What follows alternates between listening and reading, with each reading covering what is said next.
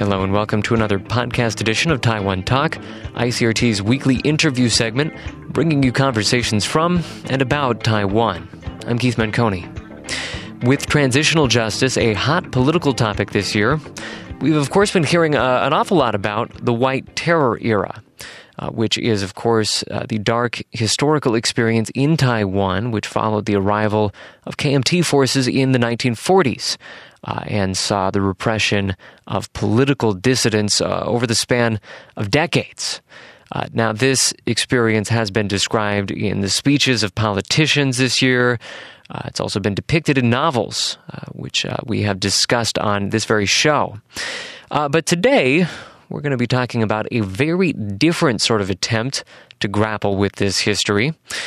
Taipei-based game developer Red Candle is set to release a computer game that is set right in the middle of the White Terror period. It's a little bit hard to explain exactly what this game is like, but I'm going to play a little bit of the music from the game just to set the tone, give you a sense.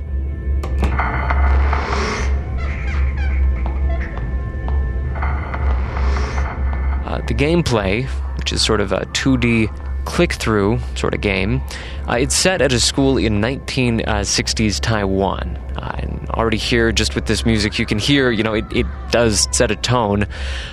This would be in the horror game genre. So we've got a little bit of a mix of horror fiction and history fact all kind of woven together. So an awful lot going on here. To learn a little bit more, I recently spoke with the game's creator. Here's the conversation. All right, so we are speaking right now to Yao Shunting, who is lovingly referred to in English as Coffee. Coffee, thanks so much for joining us today. Mm-hmm. Hello. And also helping us out on the show today is DJ Joey C, who holds down the midday show here at ICRT. This is going to be a Chinese language interview, and he's going to be helping with the interpretation. So, Joey, glad to have you on the show. Pleasure to be here, Keith. So just to start things off, this is a very artistically ambitious game that you're doing here. Very kind of grim aesthetic, 2D feel. I played the game earlier today. It really draws you into it. It brings you this creepy, oppressive atmosphere, which is what you were going for, so that's all excellent stuff. Tell us a little bit about what your motivation was here, because you're taking on a lot of stuff. You're taking on Taiwanese culture, Chinese culture, Taiwanese history, a lot of the horror genre. So tell us where this idea for this game came from and how it all got started. 那这个游戏的话是我 2014年左右的时候 开始 那时候还没有 Red Candle Games 那时候是我自己一个人在做独立开发 So he started the game before Red Candle's game was actually first formed, and back in 2016 Coffee had the idea that he wants to start from a nostalgia point of view, from his personal experience, and the game started being a sensation to then in 2015, where he actually formed a team of 6 co-founders, and they finally started to materialize the plot and the storylines for what would become now the Detention game. 那慢慢的我们的那个核心，其实这一个创作作品核心其实很简单，就两个字，是那个禁忌。 So the backbone of the story is about restrictions, what you can or shouldn't do, or what you cannot do and shouldn't do. And that's an interesting concept because restrictions, taboos, I think that gets to the heart of why horror and martial law kind of go together, because in both cases, there are things that, you know, you shouldn't be doing, or else this, you know, more powerful, scary force that you don't completely understand is going to come down on you. Is that kind of the idea there? 因为禁忌的话其实我们就很多种层面 有的像是说是从 个人的道德 So it's about different levels of restrictions. They can come from personal morals. It could come from school rules. The game is based in a school, so it comes from the school rules implemented on students. Or it could come from, like you said, Keith, martial laws. Or it could be about religion, folklore, or maybe even traditions of your culture. Let's think back to when you were developing this idea. First, though, I mean, did you start off thinking, I'm going to make a horror game And then you decided, hey, martial law fits well into that. Or did you start off saying, I want to explore this history, and then you realized, oh, this kind of connects with the horror theme? 其实有点类似这样子，就是我一开始的构想其实是说，哎，我先想做一个恐怖游戏，然后它是在 base 在台湾的这一些元素上面。Okay, so they did start with the rough idea of wanting to have restriction being the base of the story, but not sure what year, what scope, or what era they were looking at. 因为我那时候我自己个人喜欢看像那个欧威尔他那个1984或者什么之类这一种哦，他反乌托邦的这一种创作。Coffee himself watched or read a book that I'm sure all of us have read, the 1984 book by George Orwell. And he said that's where he wanted to start, but he originally thought maybe the backstory would be based in the 80s or the 90s, where Taiwan is under one-party rule, but not so quite the martial law restriction. And then it was during an organic discussion with his co-founders that they thought, oh, why not push it back to the 60s, where Taiwan was really under severe martial law and restrictions. Right, and it's a pretty interesting way to look at some of these historical questions, to look at this historical moment. I mean, a video game, I think it's pretty safe to say nobody's used that as a way to look at this moment in history before. Was that pretty gratifying to you to be able to explore it in that way? What was that experience like? 有没有觉得说你们做出这个游戏让你达到某种效果？因为其实在做这个游戏的过程之中，其实我们也是在回去探索那一段时间。因为其实像我自己是1979年出生的。Okay, Coffee was born in 1979. So by the time the martial law was lifted, he was possibly in early elementary school, which means he didn't know much about really what's going on around him. And he studied electrical engineering, which means that post-graduate days, he didn't really learn more about the Taiwan geography or history. 那个时候我们所受的教育，其实我们的地理文学的是 China 的，我们的历史也是以这个中国为中心的这一种。对，那我就会觉得说，哎，我其实不太认识台湾。Okay. So whatever he did understand about Taiwan geography or history was from his elementary school days, and even then they were very China-centered. So for him, it's actually a way to relearn the history. As he was growing up, you know, the documentation regarding that era could have mixed messages, and even the recounts from his parents could have mixed messages. 其实我们在找资料也好，然后在构成游戏等等一些元素的过程中，其实有一种就是在重新学习的感觉。对 ，So a lot of it is figuring out what really happened and learning in the process. Now, in the game, the idea of martial law is very much peripheral. It's very on the side. You don't focus on that very directly. The way that the player finds out about that is you just slowly start to get a feeling of what kind of world these characters are in.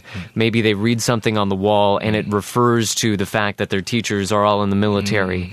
Or they look at some kind of documentation and it talks about some of the restrictions that they need to adhere to on school, and the characters say a little bit about what they feel about that. So it you take it on in a very kind of sideways sort of way. What are you hoping that your players will take away from this? 那其实我们在构成游戏的过程中，我们也是希望玩家他不要去太专注于说，哎，我们那个到底历史上是什么样子，而是在。Well, they want to prevent players focusing all of their attention on what is the social order of the time or the martial law status. They instead want to just create the atmosphere, and then while injecting where you have most of the game is about horror, and to create the atmosphere of oppression, of restrictions, and horror all at the same time in a horror thriller game, really. And then what about, I mean, let's also ask about the international audience for this, because you haven't even released the game yet, but you've already put in an English translation. So clearly you want this to be accessible to an international audience. Do you think that there's something else in there for that different audience apart from what you're hoping the Taiwanese audience will find there? 那其实我们在开发游戏的过程中，我们本来针对的就不只是 local 的玩家而已。嗯，我很希望，当然这个台湾本地的玩家是我们首要的。So their main target audience or their main target market, of course, is still Taiwanese local players. But they've always thought that this could have an international platform. So they actually, I'm not sure if you know about the gaming platform Steam, where you can download a lot of games. And basically, if you have an account, you can download become accessible to the different games out there. So they actually have a membership with Steam, and this game is on Steam. 对，那这个就是这是我们一开始就有的这个想法。So while creating the game, they always had the international players in mind, which also means that when it comes to content, a lot of translation or maybe cultural gaps had to be bridged. And luckily, one of their team members actually grew up and spent many years in the States, so he was there to bridge the cultural or the linguistic gaps for them. Right. I noticed that as I was playing that you were being conscious of what the international players might know or might not know. So now that it's been out in demo form for a little bit of time, just focusing on the English version, what kind of a response has it gotten? Have players? Do you feel like players have learned something about Taiwan or learned something about Taiwan's history? 那像在这个像英文版的方面的话，那我们其实就原本应该说就有点像在做文化介绍。There were a lot of words or concepts they had to find culturally relevant information or translations for. 那这个就是因为在游戏这个产业里面啊，他们日本的那个senpai，那已经变成说哦，大家都已经可以认知到说哦，这个就是有阶级的学生之间的关系。嗯，对。For example, senpai or poetry, any sorts of poems or rhymes. They're first and foremost, if they can't do a direct translation, they will try to deliver the cultural idea first, and then if it could somehow find a way to recreate these poetry in a different language, then they'll try that too. They'll try that as well. 对，那甚至我们去创造文的成员，他去创造一个叫 linger 的那个词，去那个代表说他那个摩西纳，对，就是鬼。Okay, and Coffee also mentioned the idea of 模型啊，是不是？对，模型啊，就王两，模型啊 ，which I believe there might be an English word for. It's basically a ghost that finds a replacement. And it injects itself into a human body and then drags that human body back into. So these are traditional things or belief systems that cannot be directly translated, but it can be covered by three simple words in Chinese. You can't quite describe it in English if you don't have the same cultural identity. So they created a word called linger for this particular ghost for us. So these are some of the ideas that could become actually a bit artistic or conceptual for you to understand the game through. Mm. Right. So, hold on. I just want to ask real quick a short question. How much do you think the music does? How much does it give to this game, and how much does it keep it? How much does music make it come alive? That's a really interesting question because as I was playing through, definitely I started out feeling like this game isn't too scary, and then the sound effects really start kicking into high gear, and that's when the heebie-jeebies start coming in. 那在音乐方面的话，其实。So the music of this type of games, they always weigh heavily on how it turns out the atmospheres that you create, the feelings they give off. And so they actually had the opportunity of having a veteran or really a professional music producer who's worked with TV shows or producing movie soundtracks, the original scores of movies here in Taiwan. 那我们当初在我们团队甚至还没有结成的时候，我那时候有在找说，是不是有兴趣的人可以一起来投入？我们在 Facebook 上面有在社群里面去讲这件事情。And they actually put the idea on a social media platform or a discussion platform on the internet, and this music producer Chang actually rung in, and he said that he's interested in collaborating with them. So he says a lot of it is actually they got lucky with the music to have such a veteran producer working with them. Mm. So we've already kind of referred to a little bit of the generation gap in this conversation. Of course, you didn't directly experience any of the stuff that this game is referring to. Has anybody who lived through that period, the older generation, have any of them played this game and told you what they thought? 那其实我们在制作游戏的过程中，我也是会去跟长辈、家里的长辈去问。When they first started making this game, he asked his family members, elders, about that certain period of time. So there was a little bit of a research process that you went through to make this game? 对，会有，我们就会去找一些当年的，例如说。Yes, they did do research, and as you guys may know, Taiwanese media seems to be not that good at documenting things that pertain to a certain era. So he had to go in a roundabout way. His research included, like we said, asking family members, but also he had to read some of the novels from that period, or maybe watch some of the movies from that period, or maybe even flip through some of the yearbooks. And AIT, he said, also helped. AIT was very good at keep documenting certain periods of Taiwanese history. So he did a lot of research around the subject to get a feel of what was really going on because, as you asked, Keith, he didn't really experience it on his own. That's really interesting to me because I've spoken to a number of people that have worked on these historical issues in Taiwan, and a common theme with all of them is I didn't learn this stuff in school. It's not preserved well. It's difficult to get this information, and I had to go through this, and this to get access to this history. So, I mean, in a way, is part of the motivation for this game a certain amount of preservation? I mean, it's a different kind of preservation because there's the stuff you can find in textbooks and there's the stuff you can find in history books, which is names and dates. But this is more preserving a feeling, maybe. 它不像是 例如说日期啊 或者是名字啊 一些历史事迹 而是保留那个感觉 那个氛围 对不对 没错 因为我们在做的过程中 我们就特别不去讲历史的事情 对 因为我们自己都不确定 很多事情我们不确定 那所以我就直接把整个世界观架空 Yeah, he says you're absolutely right. What he is doing is trying to create or rather preserve an atmosphere of a certain era because when you want to find actual documentation or historic documentation about some of the things that you heard went on, it's almost impossible to prove or to find empirical evidence. And so what he did instead is that he doesn't give you the name of the school, or excuse me, he gives you the name of the school that doesn't exist. He doesn't really say that this is in Taiwan, but it actually still gives you that sensation that you are somewhere in Taiwan in this story. And he says it's that somewhat deja vu vibe that you get from the story that makes it even more creepy because you can sort of identify it, but you don't know where it is. I mean, could you put into words, do you think that you could define at all what that feeling is that you're trying to preserve, that you're trying to bottle up and put in a video game? 怎么样去对诠释定义这个感觉嘛？ 它到底是一个什么样的感觉？ 在玩的游戏的时候？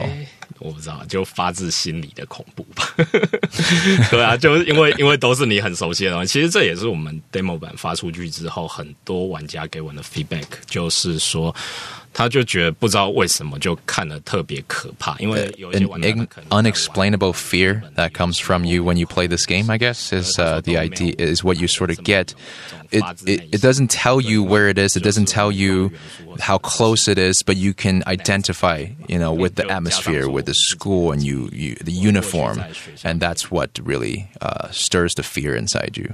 And, I mean, is there a way in which using a video game has allowed you to explore this in a way that you wouldn't have been able to if this was just a book or just a movie or some other form of media? I mean, it does. I played through the game, and it does. You do feel like you're a part of this because you're making decisions that affects what happens on the screen.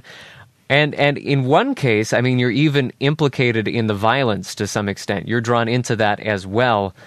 So, I mean, is it really video games, this specific thing that you're doing, that allows you to do some of this stuff that you're interested in? 我觉得游戏最重要就是说 你玩家的代入感 你在过程中因为你是操作里面的角色 Yeah, certainly the aesthetics of the game it gives you an immersive experience that you can't otherwise experience with, say, just literature, just a movie or a book.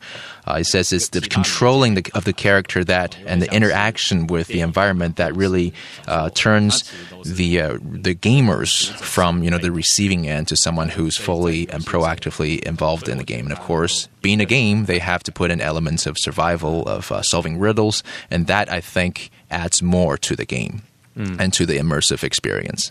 All right, so we have been speaking today to the creator of Detention. Him and the other developers behind the game are working hard to get it out by Christmas. Knock on wood, hope they can. And just one more time, the company behind all this is Red Candle. We've been speaking to one of its co-founders, Yao Shunting, known to his friends as Coffee. Coffee, Yao, thanks so much for speaking with us today. Hi, thank you. And Joey, thank you for helping us out today. Yeah, no problem. My pleasure.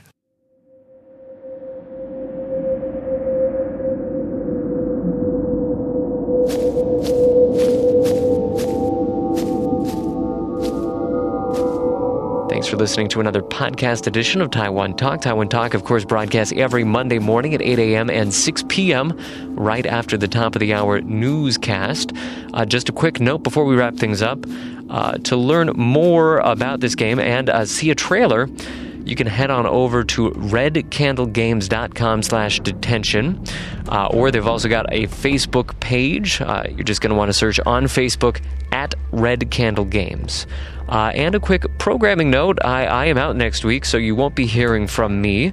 But a colleague of mine will be pinch hitting, so watch out for the interview that he'll be posting. And that is it for the show for Taiwan Talk. I'm Keith Mancone. See you next time.